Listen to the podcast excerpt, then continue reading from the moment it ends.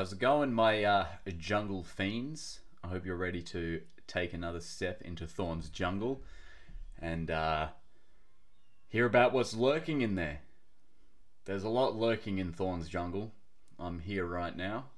There's weird sort of critters wandering about, jungle beasts. And actually, speaking of beasts, uh, that movie, Beast, that came out recently, it's a typical animal attack movie with a lion.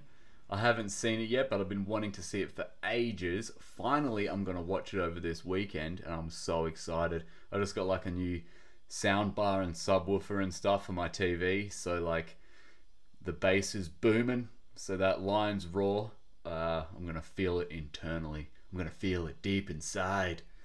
So I'm hell looking forward to that. I'm going to get lots of snacks and junk food and settle in to watch that.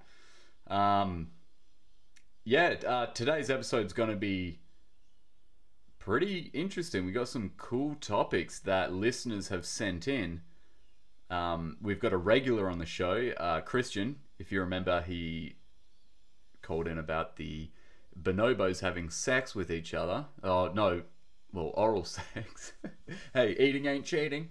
Nah, that's that's not true. Um, so he's got another story about bonobos doing bonobo things, and we've got some really cool topics. And funnily enough, a couple of the emails were very similar subjects, so I'm going to cover them as well. It seems like at my episodes now, like, are just going to be me talking about listener topics, questions, and interesting stories.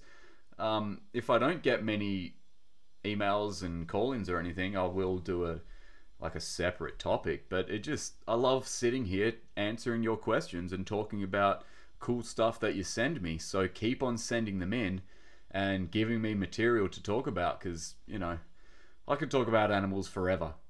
So I love when somebody asks me something cool or uh, sends me an interesting topic to talk about. So send them in.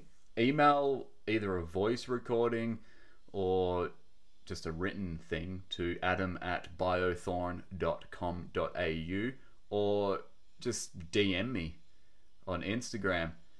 You can send voice recordings from there and I can take it from there and take the audio and put it on here. Okay, so the first listener topic we've got is an email one. So it's written and it reads Hey Adam, first of all, I want to say I'm a huge fan of your podcast and Kings of Pain, hoping for a season three.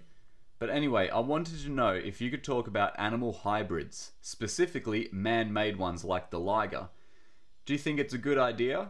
Also, all the other genetically modified animals we've made. Do you think it's okay, or should we leave it up to Mother Nature? Me, personally, I believe it's against the natural order, but I'm curious to hear your thoughts. Your friend from Oregon, Hunter Brandt. He's a 17 year old. Cool question. Cool topic as well. Um, obviously, humans have uh, crossbred animals and made hybrids like the liger. The liger is a cross between a lion and a tiger. The lion being the male and a female tiger, a tigress. And what that does is uh, it does something with the genetics. Like there's a bit of there's a gene missing where the liger basically has what's called indeterminate growth, so it just keeps on growing until it dies and that makes them grow to bloody enormous sizes, like 900 pounds. Uh, if it's reverse, so if it's the uh, if the tiger is the dad and the um, lion is the mom, it'll be reversed. It's it actually is dwarfed. Um, but things that come like issues medically that come with some of these hybrids is pretty bad. Like with ligers, for example, because they get so big, their bones and joints just have a lot of issues. Um, that comes with being so big. But in the wild, there are hybrids as well. So it's not just a man made thing. We have uh, cetaceans crossbreeding. Um, there's narwhals and belugas so whales and dolphins that uh, are cetaceans, um, I should probably say. Um, so we have narwhals and belugas crossbreeding very rarely, but it happens, and um, creating hybrids. Uh, there's a grolar bear, which is a grizzly bear cross polar bear. Um, that happened naturally in the wild. Um, I actually recently did an Instagram post about a two separate species of monkeys crossbreeding. A proboscis monkey, which is you know those monkeys that have the massive gobbly blob noses. That's the proboscis monkey and a silvery langur. So they've crossbred and created an infant as well. So it's not just a man-made thing. I mean, nature is a mad scientist as well. Oh god, I was waiting for when the dogs would start. People outside working and talking so loudly. How dare they? Um, yeah, so, so hybrids happen naturally as well. It's not just humans, but humans do tend to, you know, they want these designer animals. And I think when it comes to crossbreeding to a point where the animal suffers because of that, then I am against it. You know, if you're creating a hybrid that has all these issues and doesn't live a long, happy life, then yeah, I've, I've definitely got an issue with that. Um, and that happens with selective breeding as well. Like you look at dog uh, breeds, like the pugs and things like that. They're bred to. Speaking of dogs, oi! Peach, you'll be a pug soon. Hey, you stop it now. Peach, scram. Oh, it's a bloody mailman. Okay, I'm back.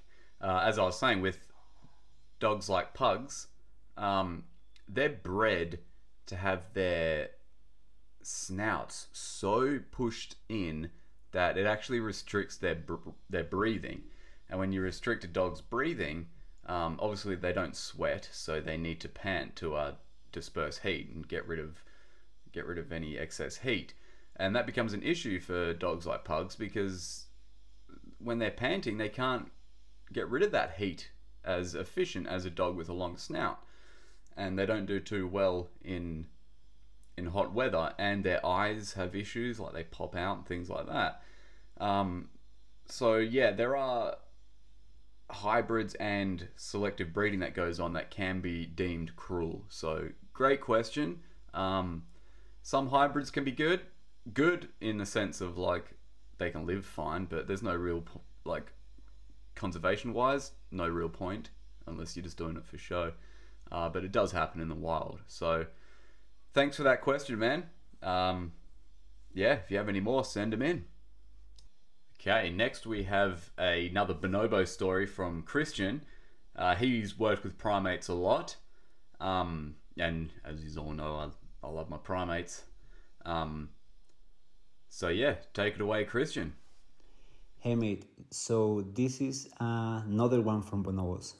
So in bonobos communities, you can see uh, most of the time that the female has her own family. So it's the adult female, the juvenile, and the little infant. So that's why most of the time that's the pattern that you can see. So this is the story of Akbaya and her son. So her son, his name is Ananasi. So the thing, I mean, men bonobos. The thing that Akbaya used to, the first time that I saw that, I was like, parce que gonorrea. So Akbaya used to take uh, Ananasi, her son, close to her and start doing the genital rubbing, the two of them. And it lasts a few seconds or sometimes almost a minute or something like that. So I was there like quite shocking. I was like, okay, oh, Akbaya, this is your son. But whatever, one knows. So yeah, with time it was quite normal to see this behavior between them. And then after a while, after a couple of months, she gave birth to a new infant. So it was okay, this is an amazing news, we have a new bonobo, da da da. And then one day I was taking data and Akbaya came back to uh, to take Ananasi close to her, and then start doing this rubbing session again. the funny thing is, when I was taking data, watching the scene between them, I was able to see the little head of the new baby coming out in the middle, from the middle of them. So the whole scene was just funny, like mom and his older son having sex and the little infant with them there. So I was it was funny, shocking, weird, uh, but yeah, as I say, bonobos, man. So yeah, bonobos are amazing and crazy, and yeah, I love them. I do love them. So yeah, there you go, best. Jesus Christ. Um, I love how he, uh, Chris goes, yeah, but you know, that's bonobos because, yeah, it certainly is. Um, I'm sure working with bonobos for a while, nothing really surprises you with the stuff they get up to. Um, and uh, mother and son bonobo rubbing each other's genitals. I'd like to say that, you know, that's a rare thing, but I'm sure bonobos do it quite a lot. I know they do genital rubbing uh, just in general to each other. Uh, haven't heard much of it between, you know, mother and son, but obviously it does happen. And like I said, uh, for us to look at that through human eyes, we'd be like, oh, that's some sort of sexual incest thing. Uh, but but for bonobos, it probably isn't. It's more of a social thing, more a bonding tool, uh, especially um, because bonobos are so social. Uh, their entire society is built on being social, being able to get along with each other, and I and if we can if we anthropomorphize them and say oh it's they just love having sex, it probably that wouldn't be right. Because we have put the taboo on sex that okay it's for you know making love or just basically getting your rocks off. But in bonobo society, I'm sure they enjoy it to a certain degree. But for them, it, I guess it's more of a, a bonding tool, you know, like grooming is with other apes, like chimpanzees and things. Um, bonobos do that, but they also, yeah, do sexual things as well uh, to bond with each other. And seeing that, the little baby, which I guess is the other bonobo's younger brother, right in the middle of that. Jesus Oh, what a sight. Um, but yeah, man, bonobos. Thank you for sending that in, Chris. Uh, send send more in. Uh, you, I know you've got a cool story about a botfly, and I will, if we have time, I'll play that um, because I I love botflies. I've got this w- little fetish that I kind of want a botfly because you know I like watching them pimple popping videos, and this is like next level. Uh, so if we have time, I'll play that at the end. If not, uh, that'll be on next week's episode. But thank you, Chris. Okay, our next question comes from Claire. Now, Claire painted this amazing painting for me uh, with all the animals from season one on Kings of Pain on it. And uh, she sent that to me, and I have it hanging here in my study. And it is such an amazing painting. Like, the detail on these animals are just next level. Like, if if you take a step back, it, they look like photographs. It's such a cool painting and has like the Kings of Pain logo in the middle. Um, so yeah, Claire's a really talented uh, painter and artist, and yeah, thanks again for for doing that because it, it's yeah, it's a it's a piece of art, man. It's really cool. Uh, so Claire's sent in uh, a question as well. She's a fellow Australian. So uh, here's Claire's question.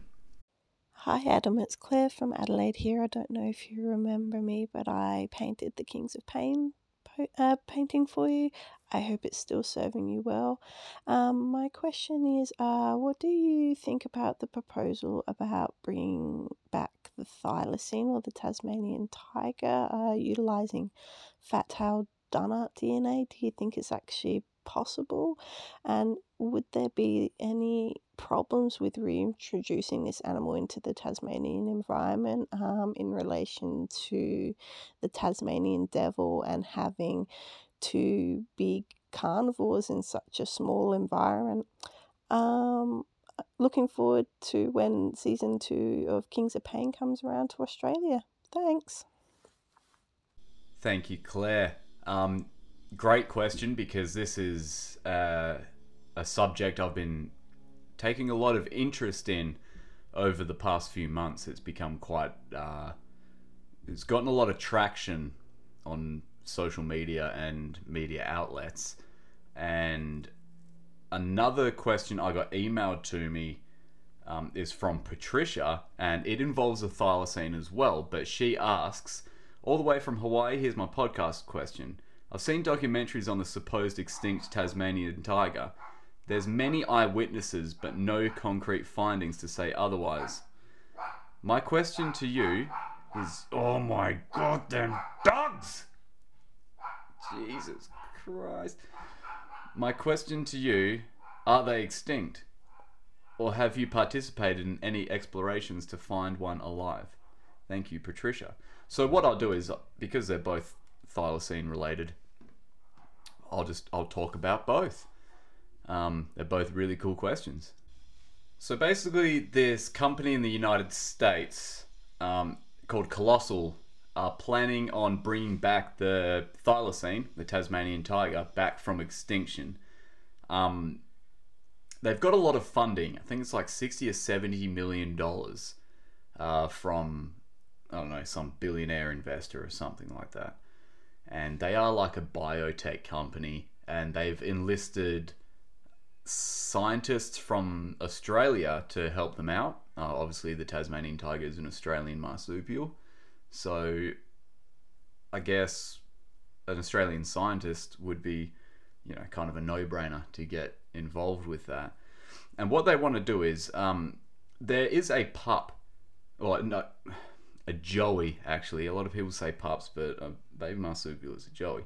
Uh, so a baby thylacine that has been preserved in, I guess, ethanol, and they were able to extract like basically all the DNA from it, like a really good sample of DNA, and it was basically they could figure out the entire genome. There are parts missing that they will fill in with fat-tailed dunnart DNA and fat-tailed dunnarts are the closest living relative to the thylacine. Uh, I know numbats are very close, um, but they, they look so, so, different. It's like night and day. Dunnarts are tiny. I've seen them in the wild. They're they're super. They're little little animals, right? Um, and basically, like you know, in Jurassic Park, the mosquitoes suck the blood of the dinosaur, then get preserved in amber, and they're able to extract the dino DNA from the mosquito and then fill in the genetic code with frog DNA.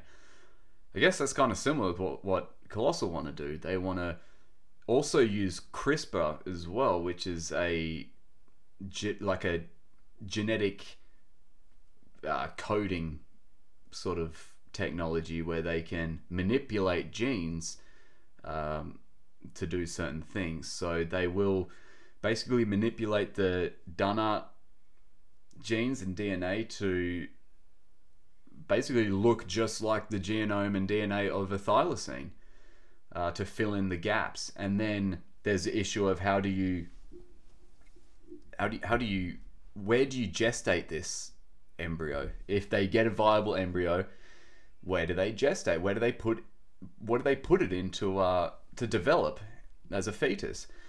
And to use a Dunnart, they would have to insert it, and once the thing's very early in development, they, I guess they'll have, they'll have to take it out because thylacine embryo is gonna gonna burst that Dunnart open. So they want to make a simulation pouch, like a replica marsupial pouch. So I think that's like the next thing they're working on.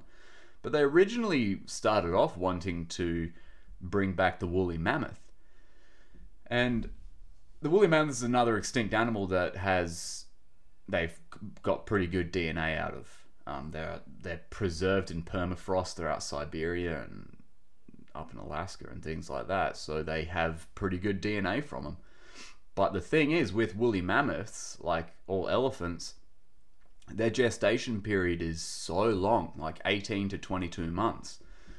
So it, w- they kind of focusing on the thylacine because marsupials gestation periods are like a matter of weeks, so it's super fast. And uh, like, there's the issue of would it be a thylacine? You know, because it's being it's got Dunnart DNA in it. You know, the gen- genome's being filled in with Dunnart stuff and they're going to try and manipulate it to the point where it replicates the thylacine as much as possible. But I think the mitochondrial DNA will still be that of a Dunnart, so it's not going to be a thylacine. It will be close, like pretty damn close to a thylacine, but it's mainly it's a creation. You know, it's a genetically engineered creation. It will I mean, they can make it look like what, however it want, however the hell they want it to look like. Um, but it won't be a thylacine. And my issue was like, how are you going to get like to release these back into the wild? How are you going to get the genetic diversity? How are you going to get it so it's not just like it carries the genes of just one single animal? It's just genetic bottlenecking there.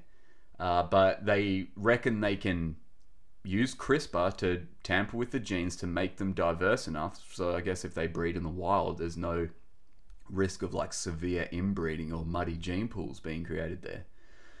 Um, do I think it's a good idea? Man, I would love to see a thylacine walking around. Hell yeah, I would love that. Do I think that it's gonna work?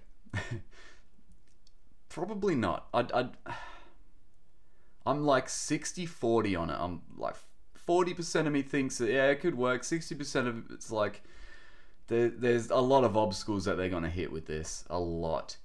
Um, and if they even get to the point where they have viable thylacines or thylacine-like animals, how will it go releasing them back into back into the Tasmanian wilderness? Um, to be honest, it, it probably would work because Tasmanian tigers uh, apparently went extinct in like the 30s, but they definitely lived. There were definitely still individuals walking around up until like at least the 60s, from my opinion.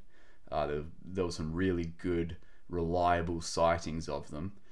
Um, and I mean, for an animal to be declared extinct, there needs to be no confirmed sightings for like 50 years. So technically, it didn't go officially extinct until the 80s.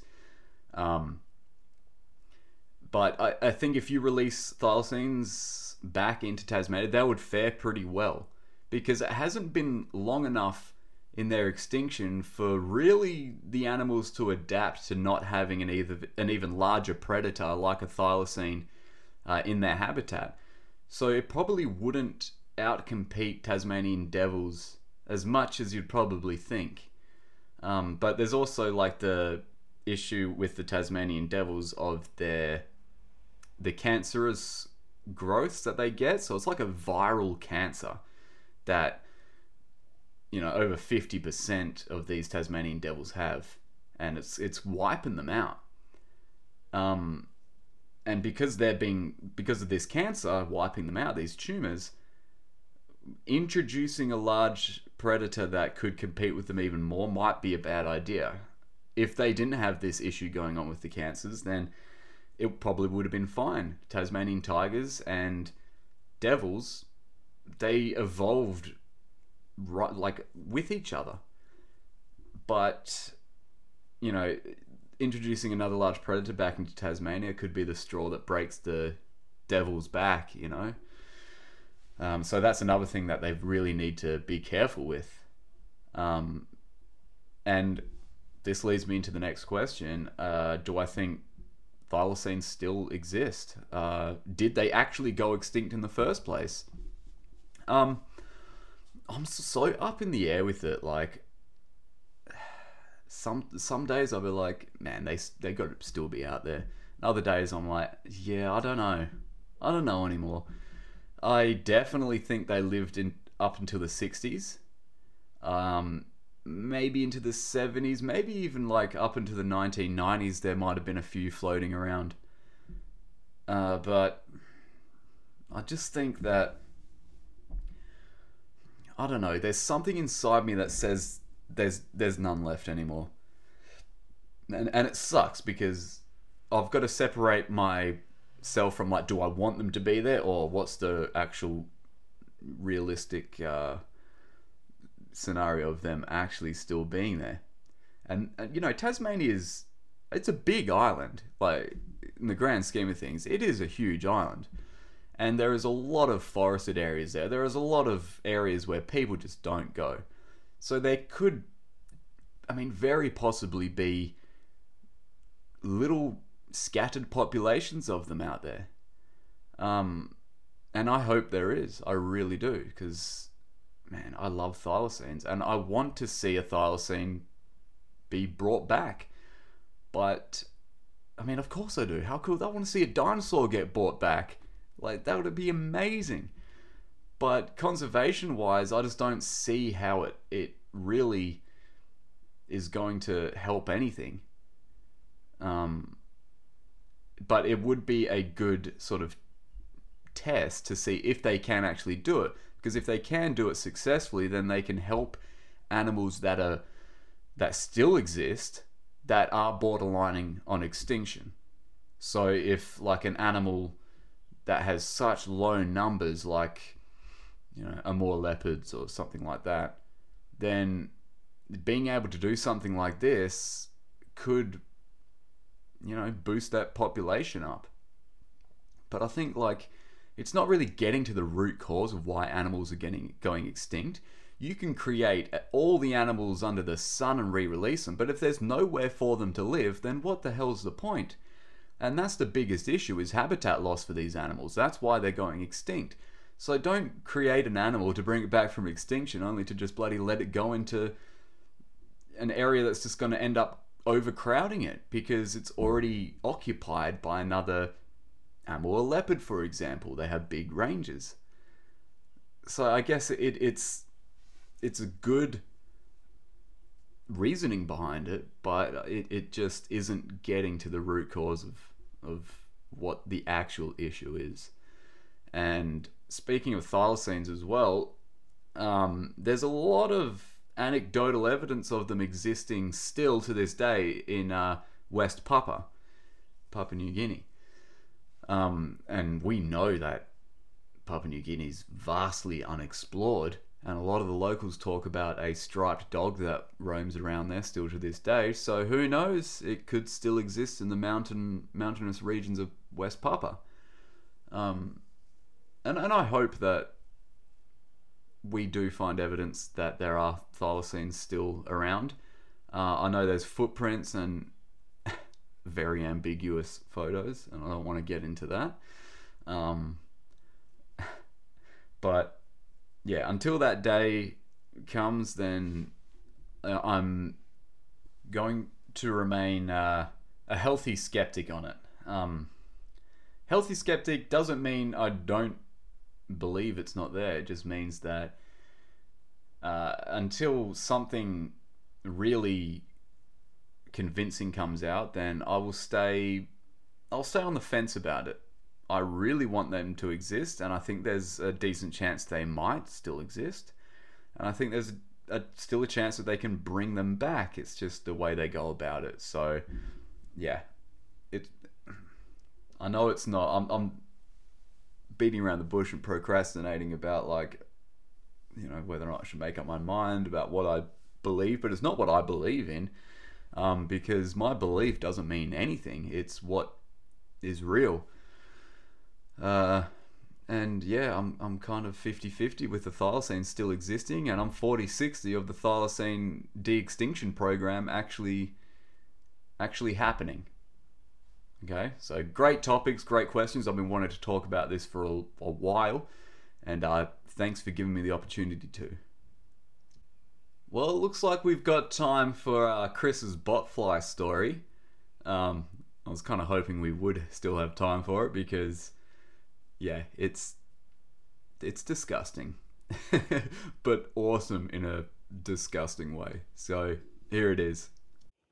Hey mate, this time I will tell you the story of how I almost gave birth to a fly. So this was in 2017 when I was working in the Amazon with the spider monkeys there. So one day I started feeling a funny pain in my shoulder, like if someone was picking me with a needle on my shoulder. It was like every hour or so. So in my mind was okay, this is kind of funny. Mm, I just let it be. Uh, I just kept going working. And then after two days or three days, I decided to take a look. And then it was a red spot, uh, quite swollen. So in my mind was like, okay, maybe uh, an bite that just get infected or something like that. So I just let it be. I say, okay, my body can do the work and it's gonna be fine. And the pain continue like this, like with the needle every hour, ta ta ta ta. And then I started to note that in my t-shirt uh, there was like blood and pus all um, where the red spot was. So in my mind was okay, maybe the infection is blood and everything is coming out. So I take a look and then I saw there was a hole there. And still swollen, swollen, still red.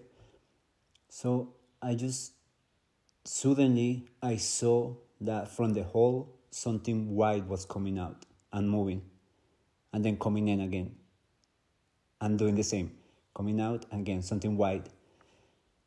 And then i was like that fuck is that. And i take a look and it turns out that is a bot fly. So this is the larvae of a fly that goes into your skin and start growing inside the thing is that you cannot take it out right away. You need to let it grow a little bit so you are able to take it out. So I let it grow maybe for another four days, and it was disgusting because it's an open wound, and then you have blood coming out, pus coming out, and then you have this pain. And then this needle pain is when this larvae is feeding from you. So it's like basically it's when it bites. So it was all the time that day I was going to the field like this, and when it was time, so the solution was to put a nail polish on the hole and then put duct tape in top so the larvae cannot breathe. I stay like that for the whole day and then in the afternoon I decided to take a look. And then when I saw that, I saw that the larvae has the tip, this white tip, out. So I say, okay, this thing is still alive. But I just decided to squish and then it didn't come in again. So that means that it was dead.